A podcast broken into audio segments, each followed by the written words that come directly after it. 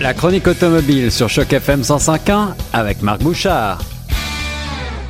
Salut à toutes, salut à tous, de retour sur les ondes de Choc FM 105.1, Guillaume Laurin au micro et j'ai le plaisir de retrouver notre cher chroniqueur automobile, le grand Marc Bouchard pour évoquer ensemble euh, une marque qu'on oublie parfois un petit peu mais euh, qui est pourtant euh, tout à fait importante dans l'histoire de l'automobile américaine, Buick qui ressort un modèle Regal Sportback 2018. Bonjour Marc. Bonjour. Hein, j'aime bien la présentation que tu fais. Effectivement, c'est une marque que l'on oublie souvent, ce qui ne veut pas dire cependant qu'elle ne soit pas populaire. Euh, au Canada, Buick est actuellement en pleine progression, c'est-à-dire que euh, on est actuellement la, une des compagnies qui grossit le plus rapidement. Euh, on parle littéralement d'une augmentation de 10% de part de marché, ce qui est énorme, ah évidemment. Ah oui, en effet, en effet. Alors ça, c'est, euh, ça veut dire que les nouveaux modèles plaisent particulièrement à une génération plus jeune, peut-être, Marc? Exactement. Et en fait, il faut aussi savoir que Buick a vraiment fait des efforts au niveau des nouveaux modèles, puisque le plus vieux modèle de la gamme date de 18 mois. Ah oui. Alors, c'est vraiment une gamme complètement renouvelée avec un nouveau design, un nouveau style, un nouveau type de conduite aussi, beaucoup plus agréable. Euh, et c'est le cas de la Regal Sportback. Déjà, la Regal était intéressante euh, parce que vraiment, on avait aménagé la voiture de façon différente. On, visait une clientèle, comme tu l'as mentionné, plus jeune, plus dynamique. Avec la Sportback, la Sportback, bien évidemment, les amateurs de muscle car savent de quoi il est question. Là. C'est l'espèce de coupé prolongé vers l'arrière qui donne plus d'espace de chargement. Oui, alors c'est un concept qu'on a déjà vu ensemble plusieurs, plusieurs reprises chez constructeurs américains, mais aussi euh, chez, euh, chez BMW ou Kia ou des, des modèles comme ça. Exactement, mais c'est en fait un espèce de mélange entre une berline et un hatchback. C'est ça. Entre une berline et une voiture à haillons. Donc, euh, c'est entre les deux. Ça permet donc d'avoir une silhouette qui est, ma foi, très agressive, très intéressante, d'avoir un espace de chargement qui est aussi impressionnant. dans le cas de la Sportback, si on abaisse la banquette arrière, on se retrouve avec 1780 litres d'espace de chargement. C'est énorme. C'est euh, vraiment beaucoup. Ça, c'est vraiment euh, une, euh, une, nouvelle tendance. Peut-être que les traditionnels station wagons sont moins, moins le vent en poupe, mais ce type de, de carrosserie très racée, sportback, va de plus en plus se développer, je pense. Exactement. En tout cas, je le souhaite parce que, comme tu l'as mentionné, plusieurs marques ont déjà embarqué dans cette tendance-là. Et dans le cas de la Buick Regal Sportback, on, a aussi réaménagé l'intérieur qui est très confortable parce que ce qui est intéressant aussi de Buick, c'est qu'on mise maintenant sur ce qu'on appelle le luxe abordable. Alors justement, on, ne veut pas, se lancer à l'assaut des grands Allemands, à la BMW, à la Audi, où on est vraiment plus raisonnable. On va contre Acura, on va contre Infinity. Donc, on arrive avec une voiture, la, la Sportback, qui vaut entre 35 et 45 000 dollars. Ah oui, d'accord. Donc un positionnement tout à fait intéressant pour ce modèle qui est, plutôt grand hein, en termes de taille, euh, Marc.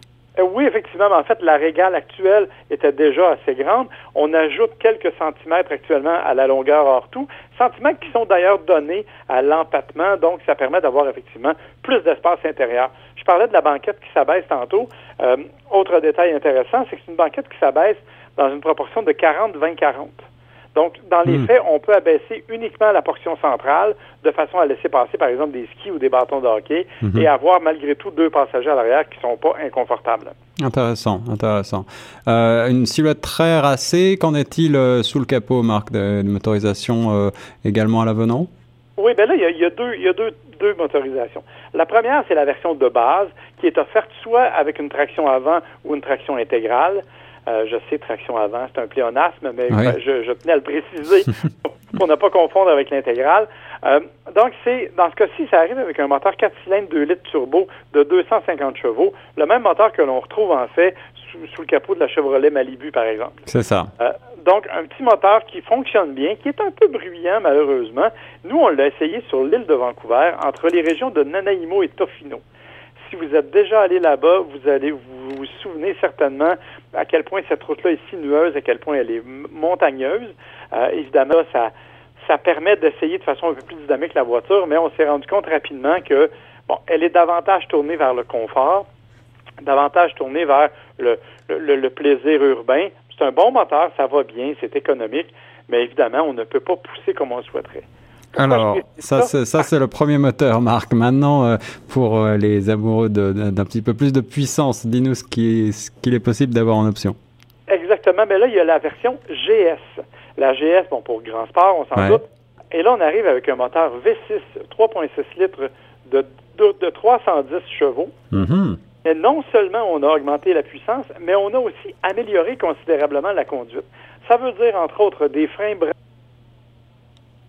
d'origine, des suspensions adaptatives qui vont, si on veut, tenter le terrain jusqu'à 500 fois par seconde pour s'assurer qu'elles sont au bon niveau. Donc, oh. elles absorbent beaucoup mieux les, les coups, mais en même temps, elles limitent le déplacement du poids. Donc, quand on conduit de façon un petit peu plus agressive, je dirais, il y a moins de déplacement de poids. Et on a aussi des options qui nous permettent de se placer en mode sport ou en mode GS.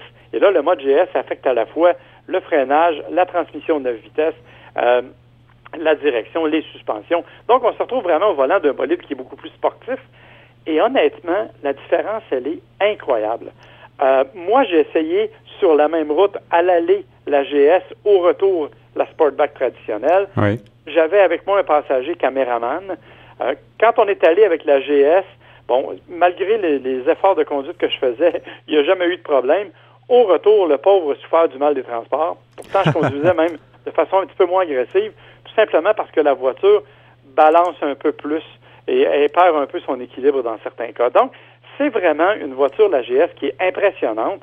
Et malgré tout, elle ne demande pas de compromis sur le confort. Bien au contraire, on lui a même mis des sièges sport qui sont à la fois chauffants, ventilés et massants. Ah, ces sièges massants, ça plairait à ma compagne, ça. Euh, Marc, euh, est-ce que la, sonorité de ce V6 euh, est à l'avenant de la sportivité de la, du toucher de route? Malheureusement pas, mais en même temps, c'est un véhicule dans lequel on a misé beaucoup, beaucoup sur l'insonorisation. Donc, on n'a pas un moteur qui est très, très vocal, je dirais. Euh, au contraire, l'habitacle est extrêmement bien insonorisé. D'ailleurs, Buick se fait une joie de parler de quiet tuning, qui est un système qui leur permet de euh, justement d'avoir une insonorisation maximale à l'intérieur en utilisant bien sûr des matériaux, mais aussi en, en utilisant ce qu'on appelle les noise cancellation, des systèmes d'annulation de bruit, en utilisant le système audio, par exemple. Donc, on est vraiment dans un environnement qui est beaucoup plus feutré, mais malgré tout, avec la GS, très, très dynamique. Un bien beau véhicule euh, qui euh, est donc très bien positionné également côté prix et euh, qui semble avoir des finitions, offrir des finitions tout à fait intéressantes. Peut-être pourra-t-on attendre de la part de Buick encore un petit degré au-dessus. Moi, je me rappelle du modèle Buick Regal des années 80 avec la fameuse GNX Turbo qui était un, un, des derniers vrais muscle cars. Alors peut-être que Buick va écouter mes, mes petits conseils. Je suis étonné. étonné qu'au niveau des ventes actuellement, Buick, 83 euh, des ventes de la compagnie, ce sont des VUS, des utilitaires sport. Donc, euh, je pense pas qu'on va aller plus loin que ce qu'on a déjà fait, même si c'est déjà très bien, il faut le dire. Merci en tout cas, Marc, pour euh, nous avoir plongé dans l'univers Buick et ce superbe modèle Regal Sportback 2018. On reste sur Choc FM 105.1.